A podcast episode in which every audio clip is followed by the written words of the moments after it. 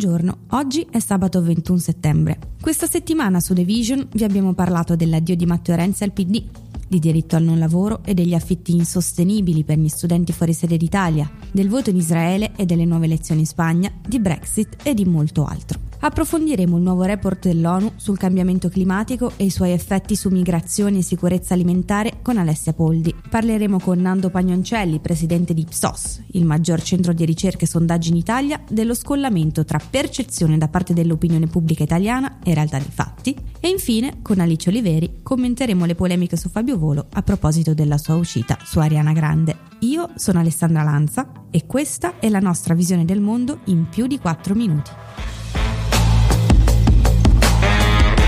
Lo scorso lunedì è stato segnato da due inchieste cruciali sul tema migranti e da nuovi naufragi. La Procura di Agrigento ne ha avviata una che ha portato al fermo di tre persone nell'hotspot di Messina, accusati di tortura, tratta di esseri umani e sequestro di persona. I fermati avrebbero costretto i migranti ad attendere per mesi nel centro di Zawiya in Libia, infliggendo loro violenze di ogni tipo e rilasciandoli solo su riscatto delle famiglie.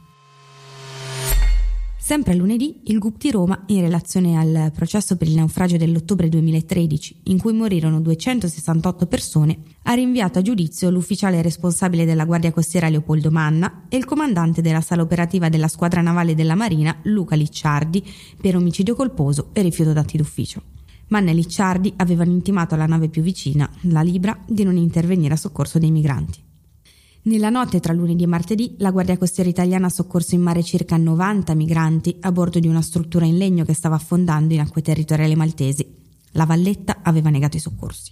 Intanto, mentre le autorità tunisine hanno dichiarato di aver recuperato a largo della costa otto corpi senza vita, la Ocean Viking, nave di SOS Mediterranee e Medici Senza Frontiere, ha soccorso 48 migranti su una barca in difficoltà a 53 miglia dalle coste libiche. I fenomeni atmosferici di quest'estate hanno ancora una volta dimostrato l'urgenza di risolvere il problema del clima, tra ondate anomale di calore, uragani, incendi devastanti e il ritmo sempre più rapido con cui i ghiacci artici si stanno sciogliendo. A inizio agosto l'IPCC, il gruppo intergovernativo sul cambiamento climatico delle Nazioni Unite, ha pubblicato un nuovo report Cambiamento Territorio, realizzato da oltre 100 scienziati provenienti da 52 paesi nel mondo. In sintesi, il messaggio è questo. Il tempo per intervenire è sempre meno. E i governi che sembrano aver recepito il messaggio sono ancora troppo pochi. Basti pensare che al G7 di Biarritz della scorsa settimana il presidente degli Stati Uniti, uno dei maggiori negazionisti del problema sul clima, da lui definito una questione troppo di nicchia, ha disertato gli incontri su clima e biodiversità in cui sarebbe stata discussa la soluzione al problema dell'Amazzonia e di come ridurre le emissioni di CO2. La verità è che secondo gli studiosi il cambiamento climatico, se non verrà contrastato, nel 2050 avrà creato un miliardo di migranti e carestie in tutto il mondo. La crisi del clima, insomma, cambierà drasticamente la vita di tutti ed è per questo che dovremo intervenire subito. La nostra collaboratrice Alessia Poldi ci racconta in maniera più dettagliata tutto quello che dovremmo sapere sul nuovo report dell'ONU e sullo stato del nostro pianeta. Alessia, quali sono i problemi principali che nel breve e lungo periodo dovremo necessariamente affrontare, eh, considerato anche che alcuni di questi problemi sono già più che attuali e che impatto avranno sull'uomo? Allora, intanto eh, ci sono i problemi che già stiamo affrontando adesso. Prima di tutto ci saremo resi conto tutti quanti delle ondate di calore che sono sempre più frequenti, eh, le tempeste che sono sempre più frequenti. Secondo però eh, questo nuovo report dell'ONU avremo problemi anche per quello che riguarda l'alimentazione a breve, perché eh, intanto sta aumentando tantissimo il consumo di suolo e in più i cambiamenti climatici contribuiscono a degradarlo ancora più in fretta. Quindi i problemi avverranno proprio a questo livello, verranno abbandonati dei terreni, mh, coltivare diventerà sempre più complicato, più difficile e ovviamente questo farà aumentare anche le migrazioni. Questo è già successo negli Stati Uniti, ad esempio, alcuni anni fa, intorno al 2015, quando proprio a causa di un periodo di siccità estrema molte persone si sono spostate da El Salvador, dal Guatemala, dall'Honduras e hanno attraversato il confine con gli Stati Uniti. Quello che fino a quel periodo era una cosa, un evento straordinario, una cosa rara, diventerà effettivamente la normalità secondo l'ONU. Quindi questi sono eh, i problemi che dovremo affrontare.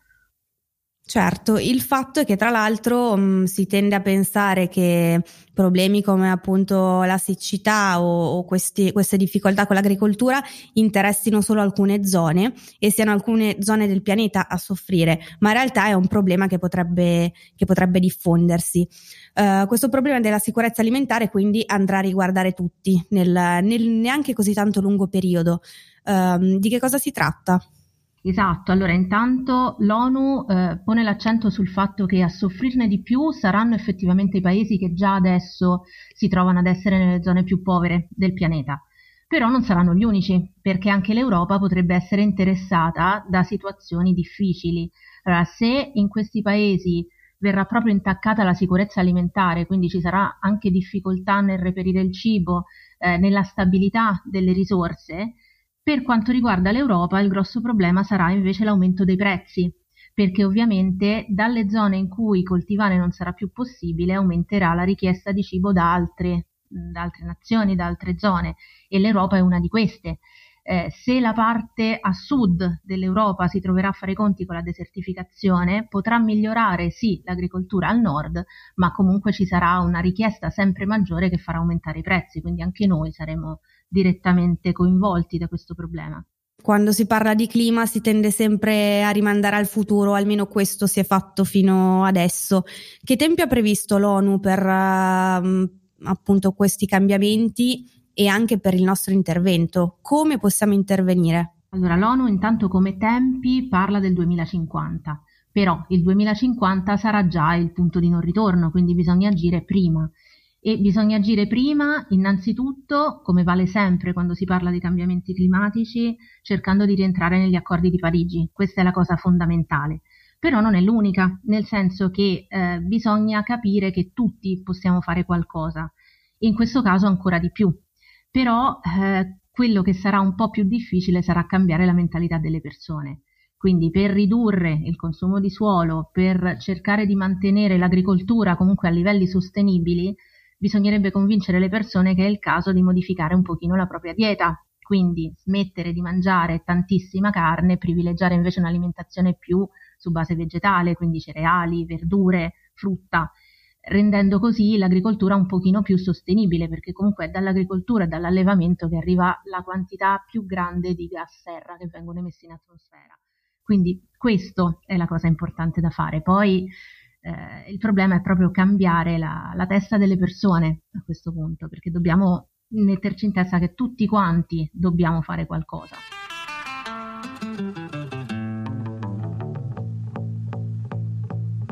Martedì ad Ankara, in Turchia, si è tenuto il summit tra Erdogan, Putin e Rouhani per discutere della crisi siriana. Il conflitto, arrivato al suo ottavo anno, ha causato mezzo milione di morti, 5 milioni di rifugiati all'estero e 6 milioni di sfollati interni al paese. I tre leader, che quasi tre anni fa hanno inaugurato i dialoghi di pace ad Astana, hanno rivelato l'intenzione di creare una commissione costituzionale che possa redigere una carta per il paese e creare un nuovo governo, nel tentativo di ridare stabilità all'area. Lo stesso giorno il Parlamento europeo ha votato la fiducia a Christine Lagarde come prossima presidente della Banca Centrale Europea, dopo Mario Draghi. La sua candidatura è stata approvata da 394 eurodeputati, con 206 voti contrari e 49 parlamentari che si sono astenuti, tra questi ultimi i rappresentanti del Movimento 5 Stelle. Primo punto di disaccordo con il nuovo alleato di governo, il PD, che invece ha votato a favore. A proposito di Partito Democratico, Matteo Renzi ha annunciato la sua uscita per l'avvio di un nuovo progetto politico, Italia Viva. Prima in un post su Facebook e poi in un'intervista a Repubblica, in cui ha spiegato di averlo fatto per il bene del paese, spinto dalla mancanza di una visione sul futuro. Una scelta che da alcuni membri del partito è stata definita un errore, inutile o incomprensibile, ma che da altri verrà invece seguita. Dell'uscita di Renzi dal PD ha parlato anche Madonia nell'articolo pubblicato su The Vision, definendola la conclusione logica di un'operazione politica perfetta, in cui dopo aver messo i suoi alleati al potere se ne sarebbe andato per lasciare il partito al suo destino. Mercoledì Facebook ha annunciato l'istituzione dell'Oversight Board, una sorta di corte d'appello che si troverà a decidere sulle controversie legate alla chiusura di pagine o profili accusate di diffondere odio sui social.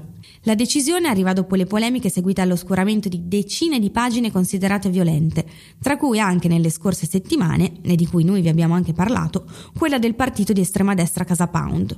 Casa Pound dal 2020 potrà dunque rivolgersi all'Oversight Board per ricorrere contro il provvedimento di Facebook. Nella stessa giornata la Spagna ha preso di dover indire le quarte elezioni in meno di quattro anni. Nessuno avrebbe i numeri per governare da solo, neanche il socialista Pedro Sánchez, nonostante il successo alle votazioni del 28 aprile scorso. Da settimane Sanchez tentava i negoziati con una delegazione di Unidas Podemos, coalizione di sinistra guidata da Podemos, il cui leader è Pablo Iglesias, ma non c'è stato alcun accordo. L'annuncio ufficiale arriverà il 23 ottobre per andare poi alle urne il 10 novembre, ma nel frattempo Re Felipe IV ha dovuto prendere atto della mancanza di un candidato a cui affidare il governo e annunciare lo scioglimento delle Camere.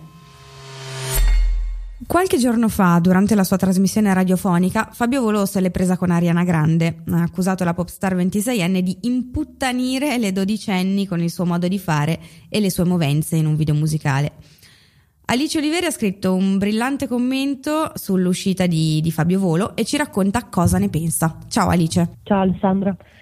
Allora, la storia di Fabio Volo, che poi mh, diciamo, è stata anche in concomitanza con un'altra dichiarazione di questo tipo, che è stata quella di Luca Argentero di, al giornale Oggi di qualche, qualche giorno prima, ehm, che riguardava il fatto che il femminismo stava uccidendo il romanticismo e che le donne di oggi sono un po' troppo, un po troppo diciamo, emancipate rispetto ai ruoli. Anche il discorso di Fabio Volo in qualche modo va su questo stesso binario, cioè quella, il discorso per cui eh, la donna mh, troppo esplicita, troppo mh, sessualmente esplicita ovviamente nel caso di Ariana, Ariana Grande e del, del, video musicale in cui lei appare vestita in modo molto succinto, eh, sta sovvertendo un po' le menti delle, delle ragazzine in particolare. Fabio Volo addirittura non ha nemmeno due figlie, quindi si immagina due ipotetiche bambine che guardano la tv e tornano a casa e vogliono vestirsi anche loro in quel modo e comportarsi in questo modo così poco consono a, a una donna.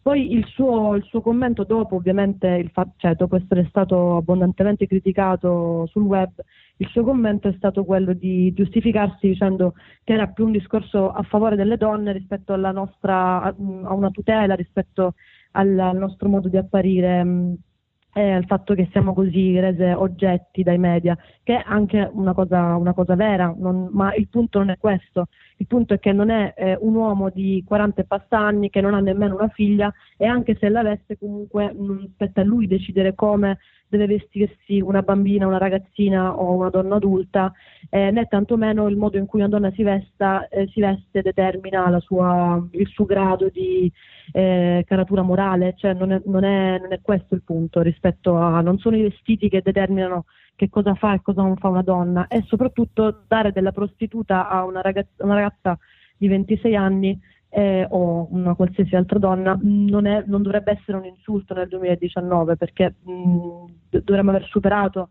l'idea per cui una donna che mh, usa il suo corpo per un lavoro è, sta facendo qualcosa di eh, basso, moralmente basso. Secondo te qual è il problema? Cioè perché questo ancora succede, come dici tu, nel 2019, in cui comunque diciamo che veniamo una storia, da una storia neanche troppo breve di eh, vabbè, lotte femministe, poi appunto si è, ci si è battute negli anni, pian piano le conquiste sono state fatte.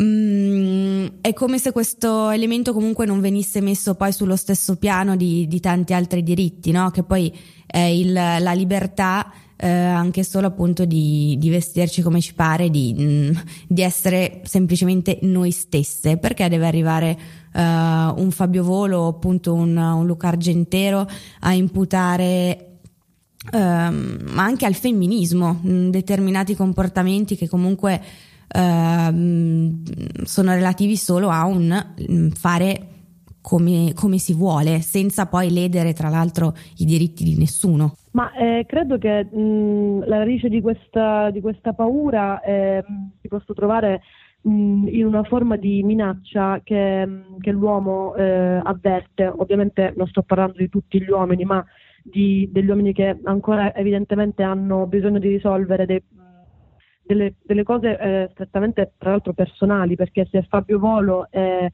che tra l'altro insomma, in, um, in, più interviste, in più occasioni si è sempre mostrato uno abbastanza ehm, vicino al genere femminile, con tante donne, tante conquiste, ne ha, ne ha, parlato tanto nei suoi libri, però sembra che ci sia come un problema nel momento in cui la donna non è più la donna eh, oggetto di conquista, di corteggiamento, mh, ma diventa la propria figlia, quindi eh, una donna da, mh, da formare in qualche modo e da difendere dagli altri maschi. Quindi è come se questo atteggiamento così pro- promiscuo, diciamo, di una cantante come Ariana Grande ehm, può in qualche modo mettere a rischio la sua, eh, la sua creatura da dover portare illibata fino so, a, un, a, un, giorno del matrimonio, non, non è ben chiaro quale, quale può essere mh, il, il, pensiero poi più profondo di, di questo tipo di, di, di, uomo come Fabio Volo, che sono sicura che tra l'altro non, l'avrà fatto anche in modo anche probabilmente automatico e questa è la cosa più, eh, più inquietante, diciamo, che, mh, che, infatti è un tema con cui ho aperto l'articolo, quello del, proprio delle persone anche magari mh, progr- uomini progressisti, aperti, hanno questo pensiero automatico di vedere la donna come una cosa da proteggere, quasi come se fosse eh, un tempio che deve rimanere sacro e quindi la minaccia dell'emancipazione è quella che nel momento in cui siamo noi a dire se vogliamo o no i peli sotto le ascelle o i tacchi o il body di Ariana, di Ariana Grande, a quel punto mh, possiamo anche essere eh, minacciose rispetto a un eccessivo controllo no- del nostro potere proprio estetico, quindi della nostra immagine. E siccome gli uomini sono fortemente mh, influenzati dalla, dall'immagine della donna, perché si sa che mh, le, è molto, molto, visuale, molto visivo eh, il rapporto tra uomo e donna, ovviamente una donna che è sicura di sé, che si comporta in un modo anche esplicito è più minacciosa rispetto a una donna che invece eh, non, non, non, si comporta così, specialmente poi se è appunto nostra figlia, che per carità di Dio se qualcuno, qualche uomo la dovesse catturare chissà che cosa, cosa, può succedere. Questo è un po' secondo me il, il succo che sta dietro all'opinione di Fabio Volo che ripeto sembra molto buttata così anche molto alla facciamoci una risata sul tema però di fatto poi sta dicendo una cosa che comunque pensano in tantissimi, quindi non è, non è una cosa misteriosa.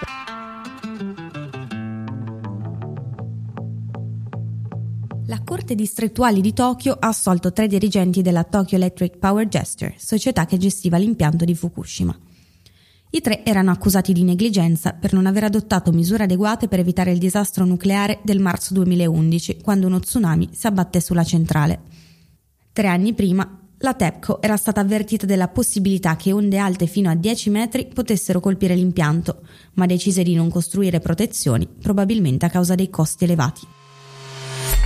È terminato lo spaglio dei voti delle elezioni politiche in Israele, le quarte in sei anni.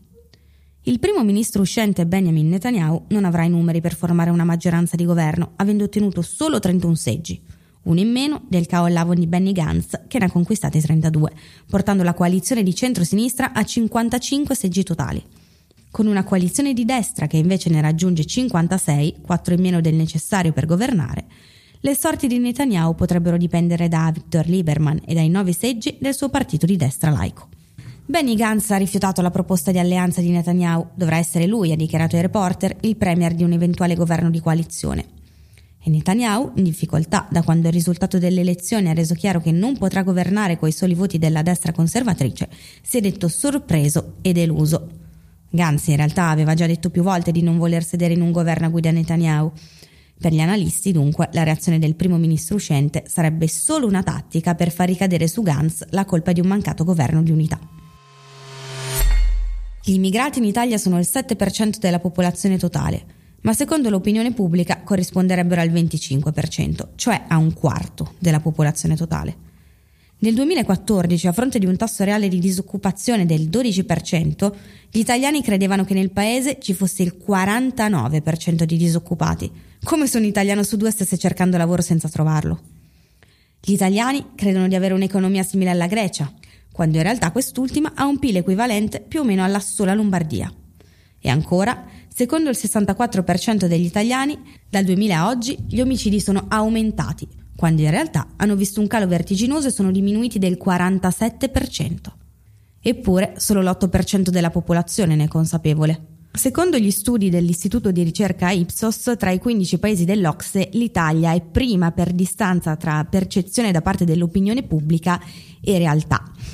Ce ne parla Nando Pagnoncelli, professore sondaggista e soprattutto presidente di Ipsos Italia, che ha raccolto e illustrato tutti questi dati nel suo ultimo libro La penisola che non c'è. Buongiorno Nando. Buongiorno e grazie per l'invito. Uh, senta, tra le credenze errate degli italiani mh, mm, ci sono per esempio quelle relative ai migranti o alla criminalità. Quali sono le più comuni? Ma diciamo che eh, i fenomeni che preoccupano le persone tendono ad essere vissuti mh, in termini molto più ampi rispetto a quella che è la realtà effettiva. Ci sono alcuni numeri che ci inducono a riflettere. Il primo appunto è la presenza degli stranieri nel nostro paese che oggi ammonta a circa poco meno del 10% della popolazione residente, però quando iniziamo questa ricerca, che è una ricerca che va a confrontare diciamo, i dati statistici, dati diciamo, ufficiali, quelli misurati dagli istituti nazionali di statistica e quelle che sono le percezioni dei cittadini, abbiamo notato una differenza molto molto ampia. All'epoca era poco più del 7% la percentuale di coloro eh, che veniva da un altro paese, risiedeva in Italia, Secondo gli italiani la risposta media de, delle mille persone interpellate era il 30%, come se uno su tre di chi risiede in Italia fosse straniero. C'è questa attitudine a dilatare la portata dei fenomeni. Idem per quanto riguarda la criminalità. Noi sappiamo che eh, gli omicidi, e stiamo parlando di un reato che non può essere come dire, eluso, no? eh, perché molti dicono sì, in realtà l'andamento degli scippi dipende dal fatto che per esempio gli italiani tendono a non denunciarli più perché sono sfiduciati, no ma un omicidio è un omicidio, bene, quando noi chiediamo ma rispetto a vent'anni fa gli omicidi sono aumentati o diminuiti?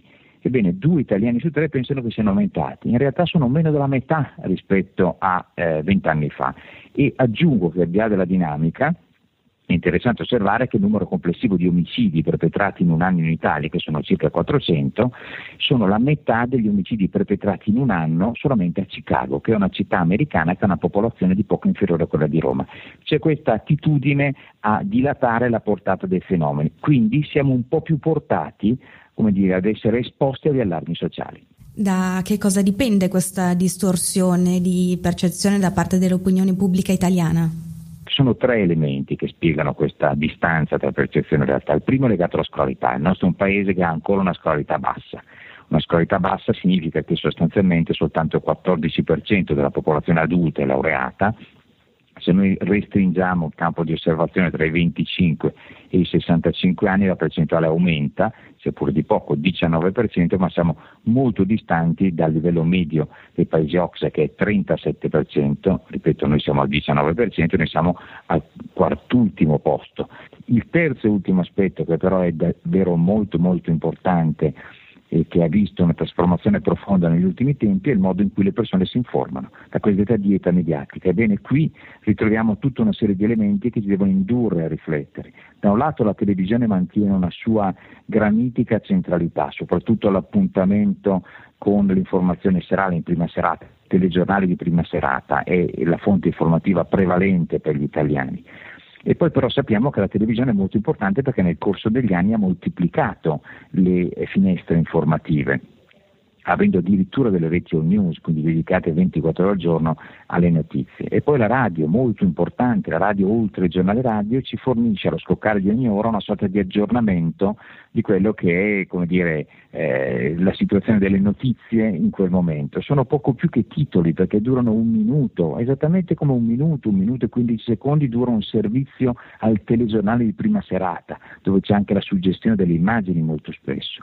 I giornali invece sono in caduta libera, un calo veramente molto molto significativo, pensate che oggi nel giorno medio si vendono meno di 2 milioni e mezzo di copie di quotidiani, compreso i quotidiani sportivi, quindi nazionali, locali, sportivi e così via. Prima della crisi nel 2007 erano 5 milioni e mezzo, quindi più che dimezzato. Il quotidiano ci induce ad approfondire eh, quindi ci dà qualche elemento in più per riuscire a capire fenomeni, eppure è lo strumento più in crisi. E da ultimo Internet sta crescendo esponenzialmente e tutto questo sicuramente è un dato molto interessante perché vuol dire avere informazioni in tempo reale e comunque essere, come dire, nelle condizioni di poter attingere a qualsiasi fonte informativa, è un dato da non trascurare, perché questo è un elemento di grande democrazia, ma sappiamo anche che con i social network, al di là della possibilità teorica di un confronto e quindi al di là di essere un luogo di democrazia e di scambio, in realtà ci sono tre grossi problemi collegati diciamo, all'utilizzo dei social network come fonte informativa. Il primo è quello legato ovviamente alle notizie fasulle, eh, ce ne sono molte e non tutti sono in grado di distinguere quelle fasulle da quelle vere e queste ovviamente formano le opinioni. Il secondo aspetto è che in realtà dà luogo di confronto il social network se, sempre più spesso viene utilizzato come luogo confermativo delle proprie idee, dei propri pregiudizi. Noi lo chiamiamo il luogo dell'omofilia, dove ci, conf- ci confrontiamo con le persone che la pensano esattamente come noi e quindi espelliamo dal nostro eh, dire, gruppo di persone con cui discutiamo quelle che pensano in modo diverso, talora aggredendole verbalmente o virtualmente diciamo, all'interno dei social network. Il terzo e ultimo aspetto su cui riflettere è legato alle cosiddette fonti algoritmiche. Cosa sono?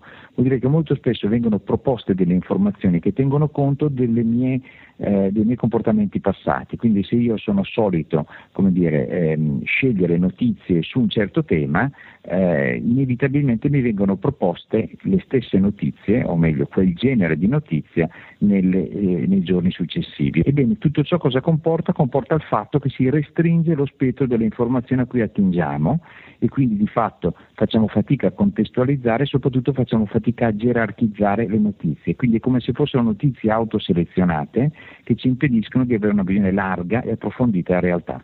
Lei nel suo libro parla di, della necessità di promuovere una narrazione del paese che metta al centro i suoi elementi positivi no? per uscire da questo circolo vizioso eh, pessimista. Eh, però appunto abbiamo visto che limiti e pericoli ci sono, quindi come fare? Ma allora è chiaro che nessuno ha risposte eh, miracolistiche. Eh, la, la, situazione in cui ci, ci, troviamo oggi è la risultante di cambiamenti profondi che anche il nostro Paese ha vissuto negli ultimi 20-25 anni. Allora, un primo elemento su cui riflettere appunto è legato alla responsabilità del cittadino. Cioè il cittadino in qualche modo deve essere consapevole del fatto che la democrazia eh, è un qualche cosa che ehm, va custodito. Il dovere del cittadino è anche quello di informarsi, è il dovere di avere dubbi, è il dovere del, del discernimento e quindi di non inseguire dire, l'opinione corrente per conformismo, ma riuscire in qualche modo ad approfondire i fenomeni per, copri- per comprendere una realtà che, come dicevo prima, è sempre più complessa. Il secondo aspetto è legato ovviamente ai tempi. I cambiamenti di cui abbiamo parlato sono cambiamenti che eh, in qualche modo eh, sono frutto, sono figli dei cambiamenti degli ultimi 20-25 anni, come dicevo, e quindi dobbiamo aspettarci che per cambiare nuovamente, per ritornare a una situazione dire, migliore dal punto di vista della capacità del cittadino di fare il cittadino, avremo bisogno di tempi lunghi cambiamenti culturali chiedono tempi lunghi. Il terzo aspetto, appunto quello che menzionava lei e che mi sta particolarmente a cuore, è quello di provare a raccontare il paese anche in un modo diverso, il che non significa, lo sottolineo, negare le criticità, le complessità che il nostro paese ha vissuto e sta vivendo, però a fronte di questi dati critici ce ne sono altri, fun- altri molto positivi che andrebbero raccontati eh, adeguatamente. Ci sono alcuni dati che hanno a che fare con la nostra economia, noi sottovalutiamo il fatto che siamo il secondo paese manifatturiero d'Europa, lo sa soltanto il 20% degli italiani. Questa lettura distorta porta ad avere uno sguardo svalutativo del nostro paese. E guardate che le percezioni poi alla fine guidano i nostri comportamenti. Se noi siamo convinti che l'Italia sia un paese in declino e che le prospettive economiche del paese siano negative, io modificherò i miei comportamenti di consumo, di risparmio, di investimento guidato, come dire, influenzato da questa mia percezione, da questa mia preoccupazione. Un secondo elemento importante che secondo me va considerato è che noi in Italia abbiamo un capitale sociale enorme che altri paesi non hanno. Capitale sociale vuol dire che c'è un esercito di più di 6 milioni di persone che svolgono regolarmente attività di volontariato. Abbiamo un reticolo di mondi associativi. Eh, Istat nel 2016 ne ha censiti 340.000. Eh, sono 340.000 le organizzazioni non profit che eh, operano fattivamente nel nostro paese all'inizio del secolo nel 2001 erano 230.000, quindi una crescita addirittura di questi modi. E poi un italiano su due che fa donazioni, donazioni per sostenere progetti, progetti molto spesso umanitari. Ecco, è un paese che si mobilita, è un paese che ha un suo senso civico un po' particolare, un po' fai da te come lo chiamo io, un po' all'italiana, ma che comunque è un qualche cosa da non sottovalutare. Il terzo aspetto è che silenziosamente, senza che ci fosse una guida da questo punto di vista, però si è affermata una sensibilità ai temi della sostenibilità, in particolare sostenibilità ambientale da parte dei cittadini. Quindi grande attenzione a questi aspetti e grande disponibilità a mettersi in gioco e ad adottare comportamenti virtuosi per in qualche modo dare un contributo al futuro del pianeta. Questo avviene, ma di questo si parla molto poco. Allora se incominciassimo a parlare anche di questi elementi, forse in qualche modo potremmo fare riferimento a quello che il Presidente Ciampi chiamava il patriottismo dolce, cioè riconoscerci nelle cose positive eh, che questo Paese comunque ha e ha in misura talora superiore rispetto ad altri paesi che sono a noi vicini.